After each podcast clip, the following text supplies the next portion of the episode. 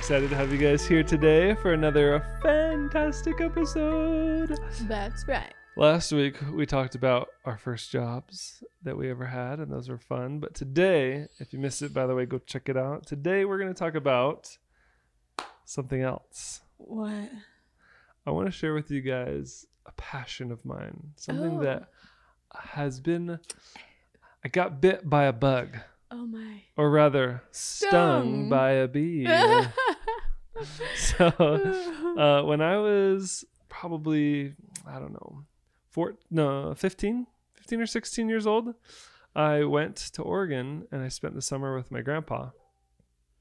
And I spent the summer there and I helped him because he's always done beekeeping for years. And over the course of the summer, I helped him tend his beehives. I helped him catch swarms of bees, and that was really fun. And I learned all about this beekeeping thing, and I was like, man, this is like really cool. This is really fun. I remember like just falling in love with beekeeping and wanting to have my own beehive. And I came back home, and my brother Matthew, who's a couple years younger than me, he also got excited and interested in beekeeping. And he actually, for some reason in my mind, I remember him taking the initiative to actually get a beehive. And I kind of like helped a little bit. But my grandpa came to visit us for like a couple days or a week. Maybe he was here for a month. I don't remember, but I remember him coming to visit and he helped us to acquire our first beehive. And it was like this box that was already established of bees, and we got it from a local beekeeper guy. I don't know how my grandpa found him or anything. All I know is that we put the bees on our back porch, and it was like heaven. It was like the most exciting project I'd ever worked on in my entire life up to this point. And the bees were working, and my brother Matthew, he had a bee suit, and I think when my grandpa came, he helped me to get a bee suit too. And so me and Matthew, we were able to take care of the bees together, and we'd open up the bee box and we'd look at all the frames and we'd see the bees all buzzing around and we'd try to find the queen. And my grandpa gave me a couple books. He gave me a book called The Art and Adventure of Beekeeping. And then he gave me another book called How to Keep Bees and Sell Honey. They're both old books, like from the mid 1900s, like wow. Old. But I read both of them, and I learned so much reading those books that I just like fell in love.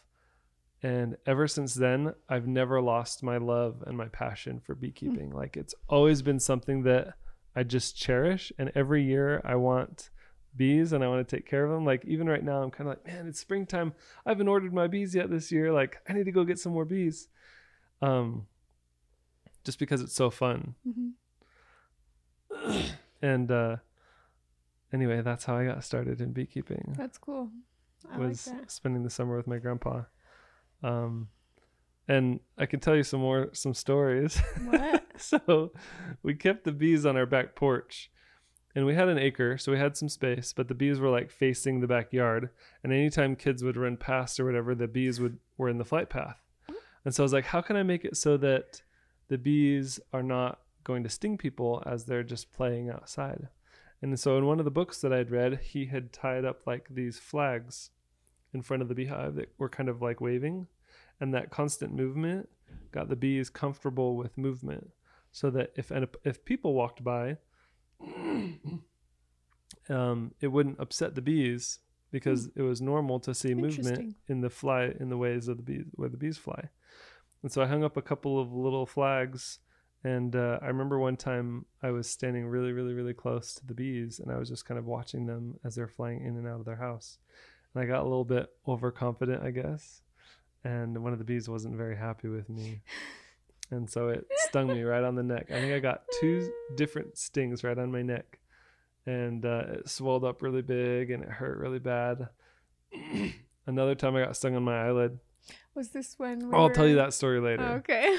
But, I got stung on my neck really, really bad, and it hurt and it itched. But I remember, I can't remember where I was going with this story. You're trying to get the flight path. Right. So that kids wouldn't get stung, and then you got overly confident and got stung. Every time I've ever been stung, it's always from getting overly confident. Mm-hmm. Like I try to do something. They're my best friends now. It's like they don't even have stingers. Ouch! They still have stingers. Right. So I made an agreement with my mom that she would pay for all the beekeeping equipment that I wanted, and in exchange, I would give her honey. And we established a value to the honey. I think it was like $5 a pound, which is pretty great. That's really low. And so, for every pound of honey that I made, I would give it to her, and then it would take $5 off of the debt that I owed for all the beekeeping equipment that she had purchased. So, I bought like pretty good deal, I'd say. It was a great deal. It was a great deal for her and for me, okay, because I was able to get 10 beehives, and it didn't come out of my pocket; it came out of hers. I probably spent like maybe $1,000 on all this beekeeping equipment. And then the cool thing was, in the summertime in Florida, or all the year basically, is all summertime. So the bees were producing honey all year round. And that's amazing. One day they were just in this one box, and one day we came home and we noticed that they were swarming. The bees were leaving the box, and we're like, what's going on? The bees are leaving there. Because it looks terrifying. When you see a swarm of bees, it's like, I'm gonna die. I'm gonna die. Like, if you walked into the middle of that, you would die. It does look terrifying. It's actually really cool. If you look at the entrance of the hive as they're swarming, it looks like water flowing out, but it's like fluid. It's just tens of thousands of bees all evacuating instantly. And then there's like this huge cloud of bees, like in Winnie the Pooh when he's getting chased by the swarm. Right, there's this huge cloud of bees, and they're all buzzing around a million miles an hour, and it's loud, and it's like, what's going on? And then if you watch it for long enough, all of a sudden the cloud of bees starts moving. It starts shifting, and you're like, wait, where's it going? It's going that way.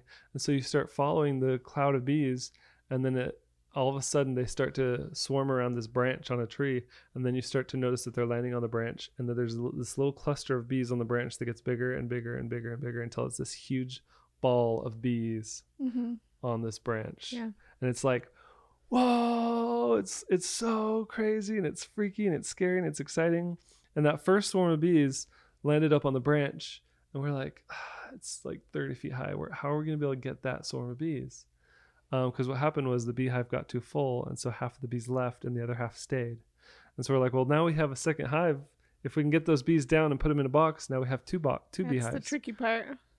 But they were so high up we couldn't get them. So I was like, let's just keep an eye on them, and then maybe they'll swarm again and go somewhere else, because they're not just going to stay on that branch. And I think they stayed there for like 2 days. Wow. And then finally we came back one day and they were gone. Oh. It was sad. And we had another swarm, and we followed it. Sometimes it's smart just to keep an empty bee box, so that maybe they'll just swarm into that box. Because we've had that happen. That's pretty amazing when you're like, oh, here's my empty. It's not empty. There's honey. There's bees. It's so exciting when that happens. I want to tell you the story about when I got stung on my eye. Now, one day we had a swarm, and we followed the swarm, and we were watching it, and we were following it, and it went all the way across our yard, and then it went across the street, and it started heading into like this new subdivision. It was brand new homes. They hadn't even built any of the homes yet. It was like the model home was the only home there, and it had like this little scrawny tree in the front. And we followed the bee swarm all the way to this like model home. We were running along the street trying to follow it to see where it would land. And then as soon as we found out where it landed, we'd come home and grab a new bee box. So we followed it to where it landed, and we saw it land on this tiny little tree, maybe like 2 feet off the ground outside of this model home. And so we're like, that's lucky. Considering how many trees are in Florida, the chances of that happening are like slim to none. So that's pretty amazing. So we're like, great. Okay, we got it. Let's go get a box. We ran home, we got a box, we ran it over there. And then just like my grandpa taught me, we took this swarm and we were able to get it. Of course, wearing pea suits. Yes, we didn't want to get stung. We're not crazy people. So I had my bee suit on. We moved the bees into the box. We took the box home. And then I think after the bees were in the box in the backyard, we were done. Then I think I took off the bee suit and we went back to go talk to like the management of this new, you know, home building neighborhood, just to let them know, hey, we got the bees out of your hair. You know, if you ever have any swarms, let us know. We're here. So I went back there, but there was a couple of straggler bees that were left behind that we didn't get. And when I got back to the same area, one of them was angry and it came and stung me right in the eye. Ouch. You're like, hey, I tried to... I didn't get them all. I'm so sorry. And then they come out and I get stung a whole bunch. Just kidding. It swelled up. My whole eye was swollen shut like I just got a huge shiner. It was just like... Oh, yeah. That happened another time when we were first dating, actually. I don't think we were married yet. I got stung in the eye while we were dating? Yeah. Wow. Yep. I forgot that. Mm-hmm. It was either while we were dating. I think it was while we were dating. Anyway. But you talking about all your passions when you were a teenager makes me want to talk about mine. What is yours? So it started out in art class. So at first, I played the clarinet growing up until like 8th grade. So from like 4th grade till 8th grade for 4 years. And I got pretty good at it, but then I went to homeschool and I didn't want to do it anymore when I got to high school because I was behind all the other people that kept doing it while I was at homeschool. And I don't know, it was a good opportunity for me to get out of it. So I didn't do it. And then I got to high school and I started doing choir, which was really fun. And you could only get in, like there was only one kid who got in as a freshman. All the other people, the choir teacher was very particular, and you could only get in when you were like a sophomore. Most people got in as a sophomore, and then if you were in as a sophomore, you kind of did it every year after that, and you didn't have to try out anymore. But we had to try out the first time, and all he did was play keys on the piano, and we had to try and match it. Okay. And that was the tryout or whatever, and I just matched it, and he was like, okay. And then later he's like, okay, you got in. And I was like, yeah, I got in. Good job. It was pretty good. I don't know if I could do that now. I'm like way off now. But at the time, I was pretty good. So that was one of the things that I really loved doing. But mostly the things that I really loved and what I ended up going to college for later was art. And you are very good at art. I love art. And I don't do very much of it right now, but I'll find something. Making videos is art. That's true. At least that's what I tell myself, so I feel like I'm an artist. So the biggest thing, well, actually, I started taking pictures at home. Mom had a camera, and I started taking pictures, and then I would show my mom the pictures, and she was like, where is that at? And I was like, that's just outside. And she's like, I don't know where it's at still. And I was like, I'll show you. So I would like show her, I went down here and I took a picture right here, but I made it look like it was old fashioned or whatever, like the way that I would do it.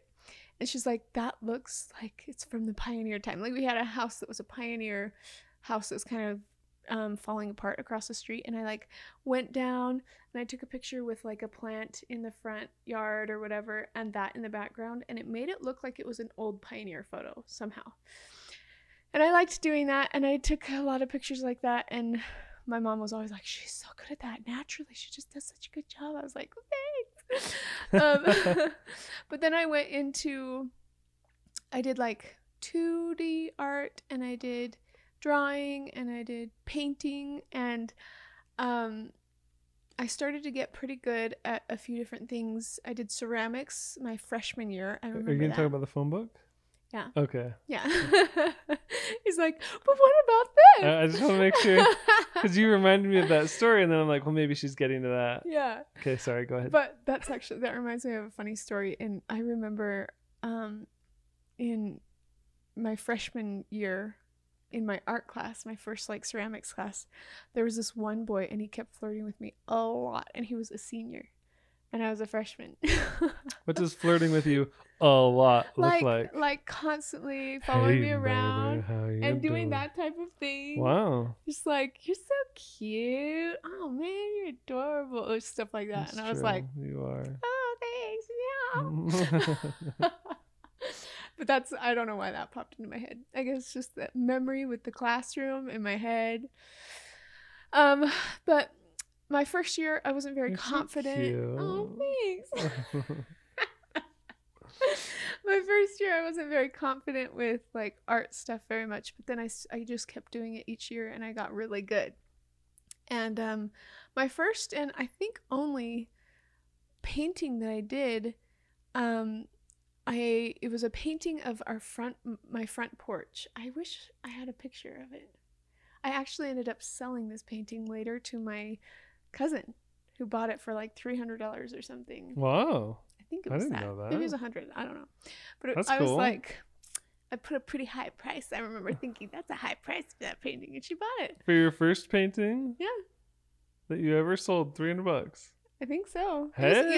It was either 100 or 300. You need to get back into the painting business.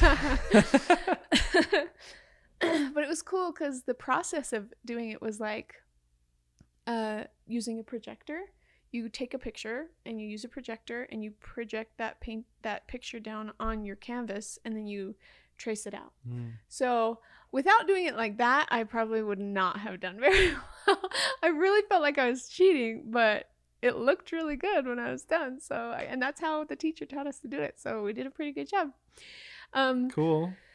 And there was a contest. It was like, enter this contest to see if you can get your painting on the front cover of the phone book. Like, that was the Sanpete County phone book or whatever. And so I was like, okay, my art teacher's like, you should do this. I think you could do really good. And I was like, okay. He was so good. Like, he was always encouraging me, you should join this contest. You should join this contest with all my artwork. Like, all the time. He's like, put it in. Just put it in. Trust me. This is a good idea. And I won a lot of things. I did a good job. And it was because he was, like, really encouraging and helpful. Oh, such a good teacher. Anyways, so, yeah, I put it in. And then a little while later, I can't remember when, they were like, you won. And I was like, what?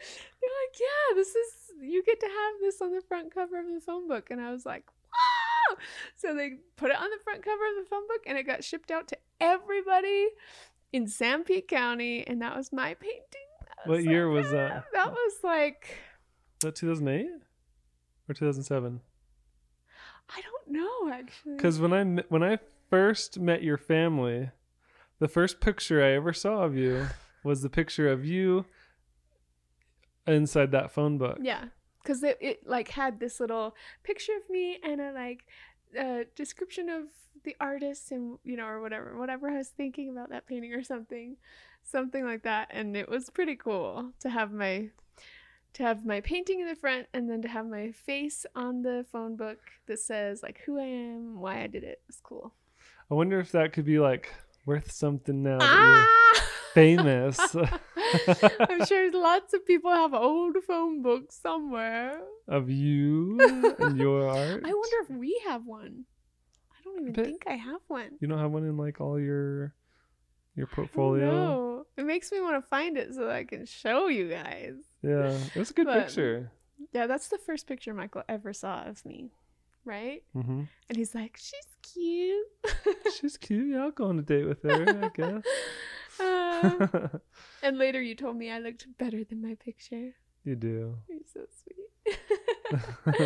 And then another time, I just loved ceramics. I loved ceramics painting. I figured it out a little bit as I went, but it wasn't like my passion. I was more frustrated with it, and like I think if I gave it time and energy today, I would get much better.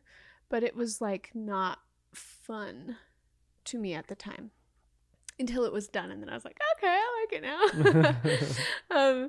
But anyways, ceramics was what I really loved. I loved building things with clay, 3D. That was so much fun. I still love that nowadays. And the things I was the absolute best at was I was good at the wheel, so spinning pottery on the wheel and like, you know, building it. That was really, really fun. And they say it takes like 60 to 100 times making pots before you're good at it. And then it's like riding a bike. I think It took you only 6 to 10 times. To no, it took you made some really good stuff. So many times. But I did it for years before you saw me do it. Oh, okay.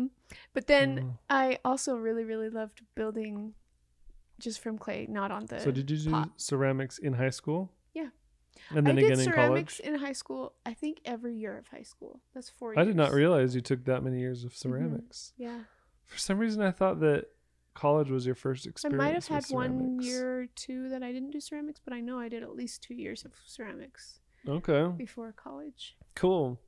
And then I was like, I was inspired by somebody who was talking about how they made treats, like ice cream cones or something out of like clay, made it try to look real. Mm. And I was like, I love that idea, because really the thing that I had struggled with up until that point was just finding something I actually wanted to make. Like, mm-hmm. And because you put so much time and energy into one little thing, it made me like be a lot more picky than I would typically be, because I was like, I don't want to spend well, for me, another thing with playing the clarinet, like I had just picked that randomly, frivolously, that instrument to learn to play, and I figured out within like a month that I didn't like that instrument, and so that was really frustrating to me to then play it for 4 more years and not actually like it that whole time. I liked it okay. It was enough, but not. It wasn't a passion. I did not like it enough to have it be a passion, and so when I went to choose what I wanted to make with ceramics, I was a lot more picky, and I decided I wanted to build a cake, like Napoleon, no, like Pedro, and so I made cakes. And I started out, and they did not look very good. You won awards with those cakes too, didn't you? I did, yeah. Jeez, you're like awards. I won multiple awards with those cakes. You've got like, what's it called? Very decorated. I think that's what like a someone who's won a whole bunch of awards is called decorated. I'm a very decorated artist. You're a very decorated artist before I ever even met you. Yeah. And now you haven't won any awards. I guess you've won like. The YouTube Play Button Award. Yeah, I mean, that's like the ultimate award. That's way cooler than the phone book. But then I built some cakes, and I did everything I possibly could do to make them look real. And it got really interesting because all of the kids in the whole class would watch me make it. Like, I would basically build the form out of whatever shape the cake was going to be. So a very basic shape. And I didn't want it to just be round and make it look like a cake that hadn't been cut into. I wanted it to have like a slice cut out of it, and then have the slice separate from the cake, so it looked like I had literally cut a piece out and it was like in the process of being about to be eaten. And then you could see the inside and see more detail. And anyways, I was really excited about that, so I started building like the forms of it, and I did a test run with one, and it is awful. And I think I still have it. It's really ugly. And I did not do a very good job. But from that, I learned how to do a much better job. And then it was cool because the way that I made them, like I could build out the form, the shape of the basic cake, and then the clay, you can add enough water to it to get it to the perfect consistency of frosting. And that's what I ended up doing, so that I literally was just frosting a cake, and it went really quickly, and it looked amazing, and it looked real, and it was just frosting a cake. I even used like the cake tip, like, and the bag and everything, just like frosting a cake, but it was totally fake. It was all clay. But when I did like the frosting part, I remember my teacher just sitting there like, like he was blown away by it. He loved it. Like he would invite people in and be like, "Can you show them your cakes?" Like he would. It was really cool. And I remember him, my foods teacher, saying, "Show me your cakes," because I told her, like, "Don't talk to me like that." I was like, "Okay, they're gonna be cooked." Excuse me. You're dirty bird. Sorry. No, show me your cakes. But it was really cool. I remember I got in the school newspaper because I got into the Springville Art Show, and at the Springville Art Show, they asked if I would sell them, actually, and I said no, because how much do you think they would because I think I put $600. Actually, I put $600. You're like, I don't want to sell them, but if I'm going to sell them, I want to make $600. That's what I was like, $600. I put a lot of work into this, which now I'd be like, that is not enough. Yeah. For the amount of work I put in, that is not enough. And you can't buy that anywhere. Right. That's like, people but they didn't sell. That. They didn't sell. And so I was actually relieved. In fact, I remember thinking, put the highest number you could possibly think in your brain for what it's worth so that no one will buy it. And then I was okay that they didn't buy it. Because you didn't want to sell it? I didn't actually want to sell it. But they were like, if you wanted to sell it, how much would you put it for? Because most art students had a number for their art for sale at these art shows. So anyways, they didn't sell, but they ended up later breaking. Oh, not both of them, but a little bit. You just have them right here in the kitchen, don't you? I have one of them in the kitchen, but I had two sets. I had a brown chocolate cake with That's the one you still have, slice. Right? No. I think I have the white cake with the white slice. Okay. It looks more like red velvet cake with like cream cheese frosting on it. That's my favorite one. I think that's the one that I did the best on. And I've told you guys a story about the first time I met her family, and I saw the cakes right on the table. We were all in the room together, and I saw the cakes sitting right on the coffee table in the middle of the room. They were just on display because they looked cool. On display because it looked cool, right? But here I am thinking for hours, I'm like, man, that cake's going to get hard. Why aren't they offering me any of that cake? Like, they've got it out. It's going to get hard. It's cut out. It's on a plate. Obviously, they're planning on eating this soon. Why have they not started eating it? I'm getting hungry. We were there for a couple hours. And he loves cake, too. He loves cake. I think I actually said that, and everybody laughed at me. Well, eventually, after you had been talking for hours. You weren't even there. I wasn't there, but you said after you'd been talking for hours, you were like, are we going to eat that cake? And they were like, no! I'm gonna go get the cake. Okay. So you guys can see it. And I also won another award once I got to in high school with the same cakes. Like, those cakes won a lot of awards, and I got $100. I won the top prize, won $100 from that contest, and it was like just at another art building, another gallery place that they put it in. And my art teacher was always like suggesting to put it in these contests because it was gonna win. He kept saying that. It was so nice of him. Oh wait, we do have a chocolate. Do we not have the other one? Cake anyone? Cake anyone? It's got little chips in it, so you can totally see that it's fake. It's all dusty too. So if you're watching on YouTube, you will be able to see my cake that I built in high school, made it exactly like, I guess if you flip it upside down, it still has the paper in it. What does the paper say? Oh, you should read it. Okay, I'll read the paper on the inside. It says, 2008 Utah High School Art Show entry, North Sanpete High School, Rebecca Lee. And it has my address and my phone number. Don't break that! Oh my goodness. I would never break this. Oh, I titled it, Have Your Cake and Eat It Too. But apparently that was a joke because you can't eat this! But it looks real. It's really dusty right now. But doesn't this look so real?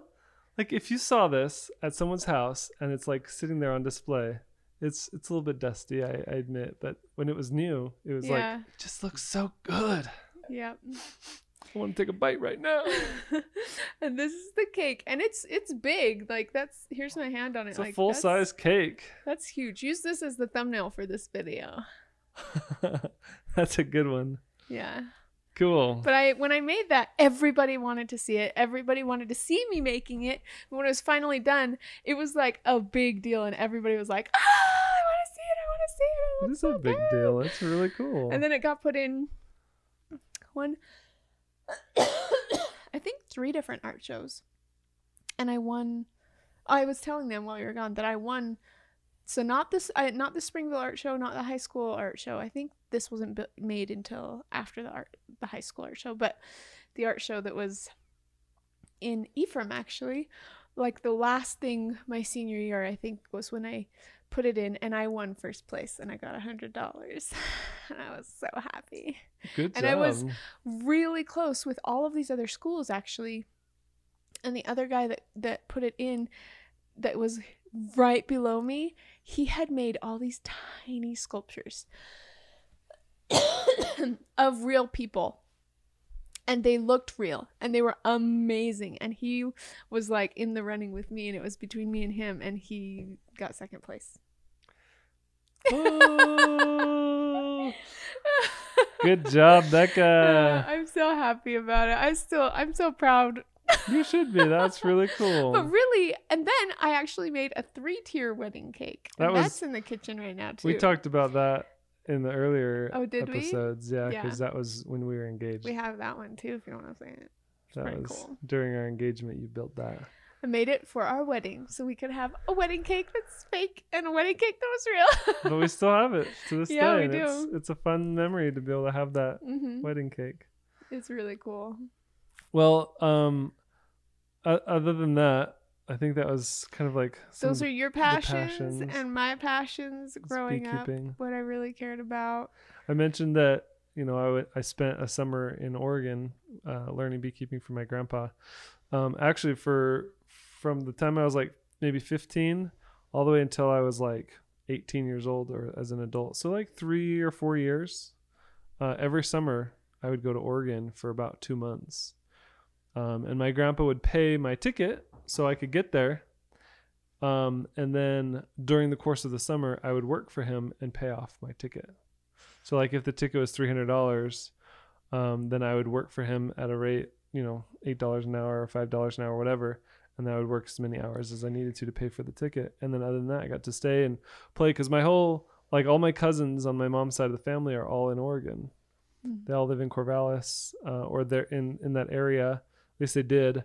And I would go to Oregon every summer and I would work and I'd play and just make fun memories with cousins. And, it was always quite the adventure, especially because I was away from a home. I was away from my siblings. I was away from my mom and dad. And it was like a little bit of like freedom. And it was really cool. It's so funny because both of us come from families with 9 kids.